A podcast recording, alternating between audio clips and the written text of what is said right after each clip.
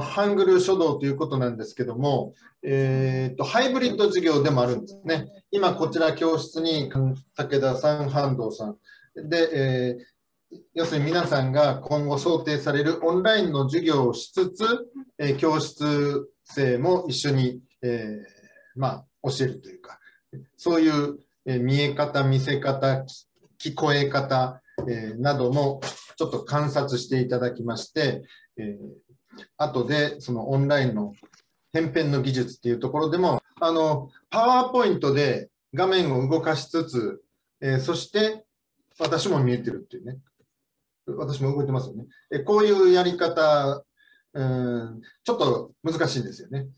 で、パワーポイントだけを動かしてると数分経つとちょっと退屈になってくる、緊張感がなくなってくる。だからパワーポイントで見せつつ、私もこうあんまり 手が出ない。ちょっと、もうちょっと小さい方が身振り手振りが見えるんですけど、こういうね。で、こういう内容を、本当は、これでも指示できるんですね。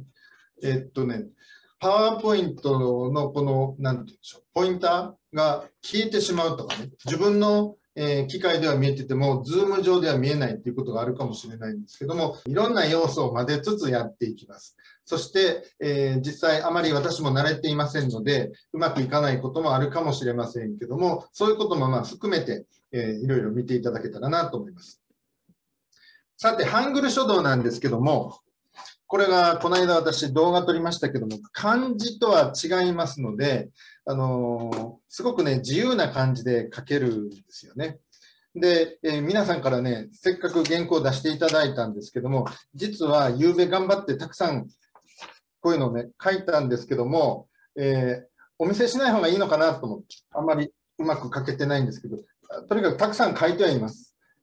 書いてはいますけども、そう。スピーカービューにしてみてください。あまりね、こういうのを見て、これの真似をしようっていうふうになると、ちっとも面白くないので、お手本というか、そういうのを提供はしませんので、そのつもりでいってください。まず、パワーポイントをご覧ください。すいません。これが今、私のメインで、これで、画面共有で、ちょっと待ってください。ちょっともたつきました。映んないね。これでも最悪、これでいけるか。これがね、今認識されてないんです。されてますよ、先生。そうか、こっちは映ってるけど、皆さん、赤いマウスって映ってないですか？映ってないですね。ちょっと、これは抜いたかな。そうか。あった、これだ。はい。で、これを置きる。はい。あと、小さい子は、こういう点はどうですか？点、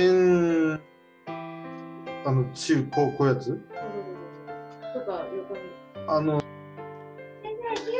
この点を入れたか忘れてください。比喩は適当でいいんですよ、適当で。ちょっと書きますね。比喩も結局習字的にやるとこうやってちょんと跳ねて、でこう入れて、でこうですよね。